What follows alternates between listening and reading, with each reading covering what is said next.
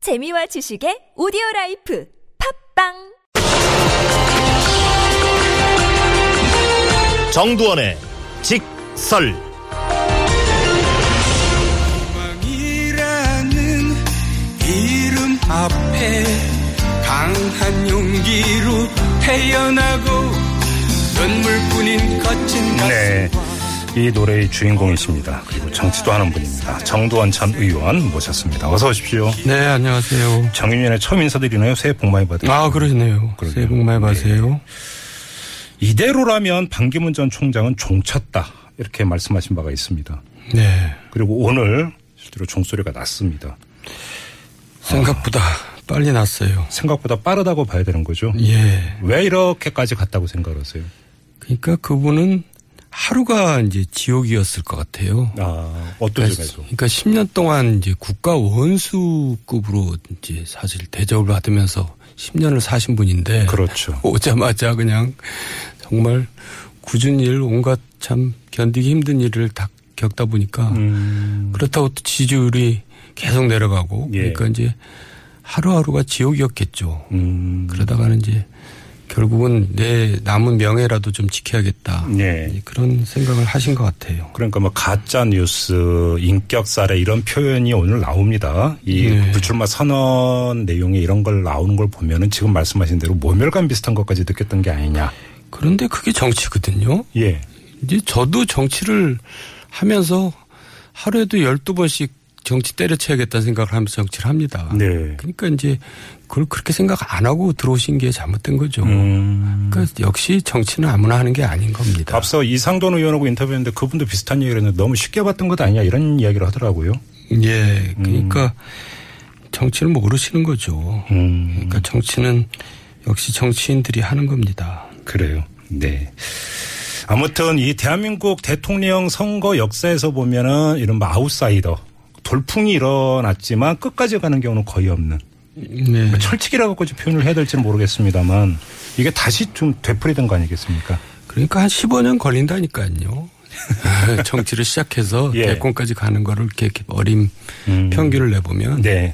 그 정도 갓난의 고난의 길을 겪어야지 가지. 음, 그렇게 쉽게 될 수는 없어요. 그러면 세상에 공짜가 있다는 얘기가 되는 거죠. 그러니까요. 아무튼 이제 관심사는 반기문 전 총장의 어떤 쏠렸던 그 지지세가 이제 앞으로 어느 방향으로 갈 것이냐 바로 이것 아니겠어요?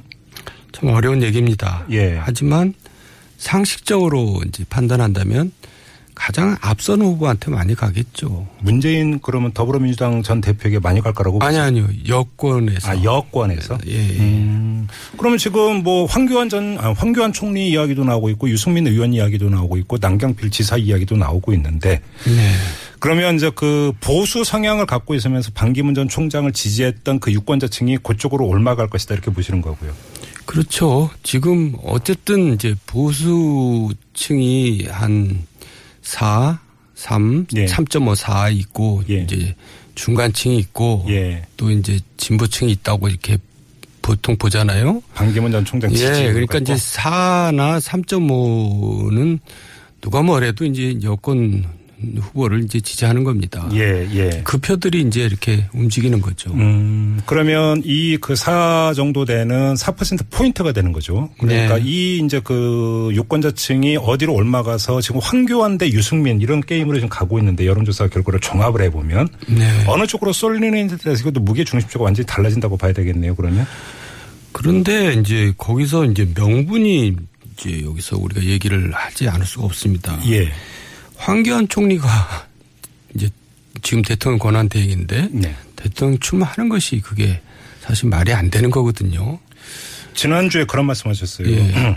당선 가능성도 0%지만 나온다고 해도 양심불량이다 이렇게 말씀하셨는데 예. 네. 일단- 나와서는 안 된다는 말씀이신 거죠? 일단 그분이 이제 당선 가능성이 0%라는 것은 그 중도 지지층은 전혀 이제 흡수할 수 없는 후보기 때문에 예, 뭐 다 먹는다 해도 이제 4 이상을 가져갈 수가 없는 후보죠. 음. 그래서 이제 지는 건 확실한데 네, 근데 그분이 지금 이 사태 이 국정농단 사태에 책임이 일차적인 책임이 있는 분이거든요. 대통령 다음으로. 예, 예. 그래서 실은 또 대통령으로부터 책임을 물렸어요. 그래서 아니 사실은 경질한다고 경질한다고 통보까지 했고 통보까지 했고 준비까지 했죠. 퇴임 준비까지. 그렇죠. 예, 김병준 총리를 내정하고 예. 그러니까 이제 책임을 물은 겁니다. 참 재미난 게 만약에 황교안 총리가 그 대선 출마한다고 자리를 뜨면 예. 지금 서열상 유일호 경제부총리가 물려 받아야 되는데 예. 그분도 경질 통보를 받았던 분 아닙니까? 그러니까 이제 개그가 되는 거죠. 그러니까 이제 이 명분이 하나도 없는 일입니다. 예. 그러니까 예. 이런 일이 대한민국에서 계속 일어나서야 되겠습니까? 음. 아, 그래서 그런 지- 네. 근데 이제 의원님께서는 그 양심불량이라고 말씀하시지만 임명준 새누리당 비대위원장 같은 경우는 뭐 직접 만나서 출마 권유까지 했다는 거 아닙니까? 그러니까 이제 새누리당으로서는 예. 대통령 후보를 내지 못하면 불임정당이 되잖아요. 그렇죠. 물론 지금 뭐 하겠다고 나선 사람도 있지만 이제 의미는 별로 없는 거고요. 네. 그러니까 이제 절박하죠. 음. 그리고 이제 상당히 어, 지지율이 나오니까 네. 아, 이제 반가울 수밖에 없죠. 그러니까 예. 이제 임명진 씨도 앞뒤가 잘 안 맞는 경우가 많아요. 어, 어쩔 때는 명분 굉장히 내세우면서 예. 원칙과 예. 명분을 내세우면서 명분이 하나도 없는 또 주장을 하는 겁니다. 이제 음. 갈팡질팡하는 거죠. 예. 그럼 한번 조금만 더 들어가서 임명진 위원장 내지 새누리당이 황교안 총리에 계속 주목하고 띄우는 진짜 이유는 뭐라고 보세요? 그러니까 이제 총 대선 후에도 예. 어, 살아남기 위한 거겠죠. 오, 그럼 무슨 그러니까 이제 말씀이세요? 후보를 내야지 어쨌든 정당으로서 존립의 가치가 있는 것이고 예. 또 상당한 표를 얻었을 때 이제 그 대통령 선거 후에도 음. 이제 정당으로서 지금 어쨌든 이당 아닙니까? 네. 예, 이제 이제 그 이당으로서 이제 살아남기 위해서 음. 후보를 어쨌든 이제 영입하려 그러겠죠. 혹시 이런 가능성은 없을까요? 그러니까 만약에 황교안 총리하고 손을 잡아서 대선 출마를 시킨 다음에 네. 대선 판도가 아직도 이제 되게 이제 불확정하긴 하다 보니까 합종리하는 가능성이 열려 있고 이걸 통해서 새누리당의 입지를 더 공고히 하고자 하는 일종의 정치적 딜용 이런 가능성은 없을까요? 대선이 왜 불확실합니까? 저는 거기에 동의할 수가 없어요. 어, 그래요? 음. 이미 확실해져 있죠. 그러니까 지금 이제 운동장이 네. 6대 4 뭐 정말 잘 봐야 6대 4로 이렇게 기울어져 있습니다. 음. 그러니까 이제 뭐, 부- 뭐 분명하게 지금 가고 있는데 네. 음. 여기서 이제 여러 가지 변수가 이제 본인의 엄청난 실책 지금 문을 얘기하는 겁니다. 아 문재인 전 대표. 네. 예. 아니면 이제 정말 대연합 아, 나머지 후보들 간에 이제 지금 말씀 운동장이 네. 굳어졌다는 것은 문재인 전 대표의 대세론이 아니라 그냥 대세 그 자체다 이거란 이런 말씀이시네요. 예, 대세지만은 그 사람이 좋아서 대세가 아니라 음. 예. 정권 심판 때문에 대세라는 것을 다시 한번 말씀드리고요. 예. 그러니까 이제 박근혜 현 대통령 때문에 음. 이제 굳혀져 있는 거죠. 정권 심판 기, 그 대세 때문에. 음. 예.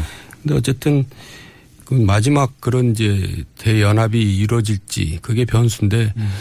우리나라 지금 정치의 상상력이나 네. 이런 정치력 가지고 그게 되겠어요. 그래요. 그래서 저는 음, 그러면 새누리당의 어떤 그 진짜 속내 말고 그럼 황교안 총리가 만약에 정말 대선 출마의 뜻이 있다고 한번 그 전제해 놓고 예. 황교안 총리가 정말로 자기가 당선될 수 있다고 믿어서일까요? 아니면 또 다른 어떤 계산법이 있다고 봐야 될까요? 본인도 바보가 아니면 당선될 거라고 생각한다면 바보겠죠. 네. 죄송한 얘기입니다만 제 예. 표현이 예. 이미 이제 제가 한번 했던 표현입니다. 왜냐하면 나쁘거나 바보거나 이제 했던 표현이기 때문에 그런데 네. 그거를 주변에서 또 그렇게 뭐 얘기하는 사람이 있을 수도 있지만은 그렇게 판단한다면 어리, 어리석은 것이고 예. 근데 본인이 어쨌든 이제 정치를 계속 하겠다는 얘기죠. 네. 아, 어쨌- 정치를 한다? 예. 행정이 아니라 정치. 예, 이제 예. 정치인으로서 이제 갈아타겠다는 뜻이 되는 거죠. 아. 근데 어쨌든 지금 젊지 않습니까? 예. 뭐 상대적으로. 음. 그러니까 이제 총리 끝나면 이제 사실 할 일이 없죠. 총리까지 했는데 뭘 하겠습니까? 근데 이제 정치를 할 수 있는 새로운 기회가 온 거죠. 그러면 어떤 이제 총리를 끝내고 이제 행정에서 이제 정치로 갈아타기 위한 중간 징검다리가 바로 이제 출마다 이렇게 예. 보시는 거네요. 예, 저- 저 본인으로서는 아주 좋은 기회죠. 그럼 안 예를- 돼도 상관없는 그럼 거죠. 예를 들어서 뭐 이제 그 국회의원 출마라든지 이런 것도 그러니까 그 고려하고 있을 것이다 이렇게 보시는 거네요. 물론이죠. 어, 예. 그렇게 그러니까 계산법이 있다면 그런 계산 아니겠냐 이런 말씀이신 거고. 네. 근데 우리 의원님하고 황교안 총리하고 고등학교 선후배 사이시라면서요. 음, 제가 하나 위입니다. 1년 선배세요? 예, 나이는 아마 그쪽이 더 많을지도 모르겠어요. 음, 잘 아세요? 네. 잘은 모르고요. 예. 같이 뭐 밥 한번 먹어본 적은 없고. 예. 근데 이제 굉장히 모범생이었어요. 저희가 대학 고, 고등학교 때 기억을 더듬어 보면 의원님은 어떠셨는데? 저는 이제 거의 야간생 비슷하게 이제 혹시 일진이셨습니까? 일진과 거의 가까운 야간생 비슷한 예. 음, 학생이었고 네.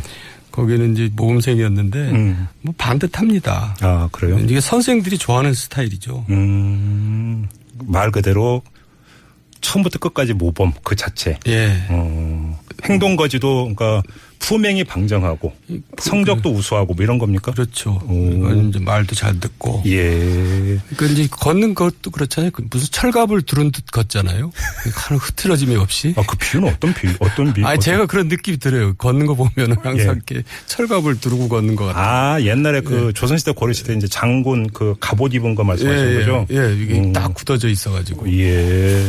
근데 이제 그럼 황교안 총리가 공직에 진출한 이후에 어떤 뭐 그 왕래라든지 들으신 얘기는 없으시고요. 본인으로서는 이제 그 고비가 이제 이- 어, 거의 없이 네. 순- 이제 그야말로 순탄하게 이제 커온 사람인데 네. 고검장 될 때 고비가 있었던 것 같아요. 아, 그래가지고 그때 예. 이제 요로에 많이 이제 뛰어다니더라고요. 그래서 이제 음. 고검장이 되고 나서 이제 이제 다시 음. 장관이 될 기회를 잡은 거죠. 아, 그때 이제 예. 고검장이 안 됐으면 아마 이제 변호사 지금 어디 예. 로펌에 가 있겠죠. 아, 그러면 이제 그 어떤 고검장 자리를 얻기 위해서 여러 군데로 그러니까 뛰어다녔다 이런 말씀이세요? 예, 자기가 이제 도와줬다고 하는 사람이 여러 사람 있더라고요. 아, 황교안 총리 그러니까- 그러니까를 내가 도와줬다. 예. 내가 그 고검장 당시- 되는데 도움을 그 줬다. 당시 이제 이명박 정부에 예. 그뭐 이제 수석했던 사람이 이제 그런 얘기를 하더라고요. 어. 자기가 도와줘서 그 감시 간신히 살아났다. 살아났다. 예. 어, 그분이 어떤 분인데요? 아니, 그럴- 거기까지 뭐 얘기할 필요는 없고 실명은 안 밝히시는 겁니까? 나중에 끝나고 얘기할게요. 이 점은 어때요? 그러니까 이제 박근혜 정부의 어떤 실정에 어떤 공동 책임이 있는 사람이다 이런 이야기 떠나서 네. 만약에 정말로 그러니까 그 황교안 총리가 정말로 뭔가 대통령까지 꿈꾸고 있는 사람이라고 전제해 놓고 네. 대통령으로서의 깜 네. 그러니까 그 자격 자질 이런 거 있지 않습니까? 예. 어떻게 평가하세요? 대통령은 사실 모범생이 할 자리는 아닌 것 같아요. 아, 그건 또 무슨 말씀이세요? 모범생은 사실 저 정치인은 정말 거친 이제 자리고 또- 그렇죠, 그렇죠. 또 엄- 엄청난 상상력과 용기와 음. 도전 이런 건데 예. 황교안 총리는 그냥 모든 게 다 무난하게 아, 다 그냥 순탄하게 꽉 짜여져 있고 예. 음. 이렇게 이제 다 고분고분하게 예. 이렇게 이제 왔기 때문에 예. 반기문 총리하고 또 다른 면에서 음. 이제 한계가 분명히 있겠죠. 예. 음. 그래서 이제 현장에 나왔을 때 거기도 이제 그렇게 크게 견디기 힘들 겁니다. 아하. 그렇게 보세요. 예를 들어서 사실 이제 국회 그 본회의 대정부 질의할 때 사실 여러 의원들하고 이제 그 마찰을 빚고 이런 적이 있지 않습니까? 네. 어떤 그런 성정이라고 할까요? 성격이라고 할까요? 이런 것들에서 미루어 볼 수 있는 부분이 있을까요? 뭐 그거는 뭐 또 그럴 수 있어요. 그래요? 예, 왜 총리가 왜 당당하게 이제 하는 건 좋은데 음. 이제 그 정도가 아니죠. 지금 방임은 총 총장 겪어봤잖아요. 예. 이제 그 들판에 나오면은 이제 그 정도가 유가 아니고 어. 뭐 이제 어렸을 때 정말 기저귀 찬 것까지 다 이제 얘기가 나올 텐데 예. 말 그대로 이제 검증이 이제 본격적으로 예. 시작이 되는 거죠. 예. 이제 견뎌내기 힘들 것이다. 예, 의외로 모범생들이 검증에 약해요. 왜냐하면 모범생이 아닌 사람은 의뢰 의뢰 이제 예를 들어서 말씀드리기 뭐하지만 박지원 저 국민의당 대표 같은 분이 뭐를 어떻게 했다 그러면 사람들이 대충 넘어가거든요. 그- 그분은 뭐 그랬자 원래 그러지 않아 그런데 모범생들은 이제 그런 게 취약하죠. 음, 저희가 혹시 박지원 대표하고 인터뷰할 기회에서 꼭 한번 여쭤보겠습니다. 네. 의원님이 그러셨다고. 인용으로. 알겠습니다. 마무리를 해야 되는데요. 네. 다른 질문 하나만 드릴게요. 오늘 그, 아, 홍준표 경남지사의 대선 출마설 이야기가 나오고 있어요. 그 양반이 원래부터 이거 이명박 대통령 나갈 때도 그때 경선했었잖아요. 네네. 음, 예. 그때도 대통령 나가겠다고 했던 분인데. 요번에도 나올 거라고 보세요. 설이 아니라 사실과다 이렇게 보십니까? 아니 그거 하려고 지금까지 살아온 분인데. 네. 근데 이제 2월달 이제 선거가 남아 있어가지고. 그러니까요. 아니, 그 예. 문제가 아직 정리가 안 됐다면서요. 예. 음. 아 정리가 아니라 이제 구형까지 된 걸로 아는데 예. 곧 선고가 나겠죠. 예. 그 고비를 넘겨야 되겠죠. 그래서 만약에 이제 그 문제가 정리가 되고 출마를 했다고 가정을 한다면 그 네. 경쟁력이라고 할까요? 어떻게 평가하세요? 경쟁력 뭐 거의 없습니다. 뭐 남경필 후보도 지금 헤매고 있는데 저 밑에 있는 더군다나 그런 불상사까지 겪은 지사가 경쟁력이 있겠어요. 음. 근데 뭐 예를 들어서 뭐 급식 문제라든지 여러 가지 문제에 대해서 아무튼 본인 입장 그 찬반을 떠나서 예. 확실하게 그러니까 그 국민한테 메시지를 줬고 이것이 정말로 보수 후보로서 자임하기 위한 하나의 포석이었다 네. 이런 분석이 일반적이지 않았습니까? 네. 그렇게 본다면 반기문 전 총장까지 불출마 선언한 마당에 네. 어떤 보수 성향의 유권자들을 움직일 수 있는 여지가 정말 없을까요? 거의 없을 것 같은데요. 그래요? 음. 예. 뭐 지금 반기문 후보도 고만두는 마당에 네. 홍준표 지사한테 뭐 기대를 한다는 것 자체가 네. 별로 의미가 없다고 생각하는 사람입니다. 알겠습니다. 이 코너의 이제 그 제목이 정두환의 직설인데요. 이제 코너를 하면 할수록 느끼는 게 참 코너명을 잘 지었다. 말 그대로 직설이십니다. 네. 오늘도 도움 말씀 많이 들었고요. 이렇게 인사 나누겠습니다. 고맙습니다, 의원님. 예. 네, 수고하셨습니다. 네, 지금까지 정두환 전 의원이었습니다.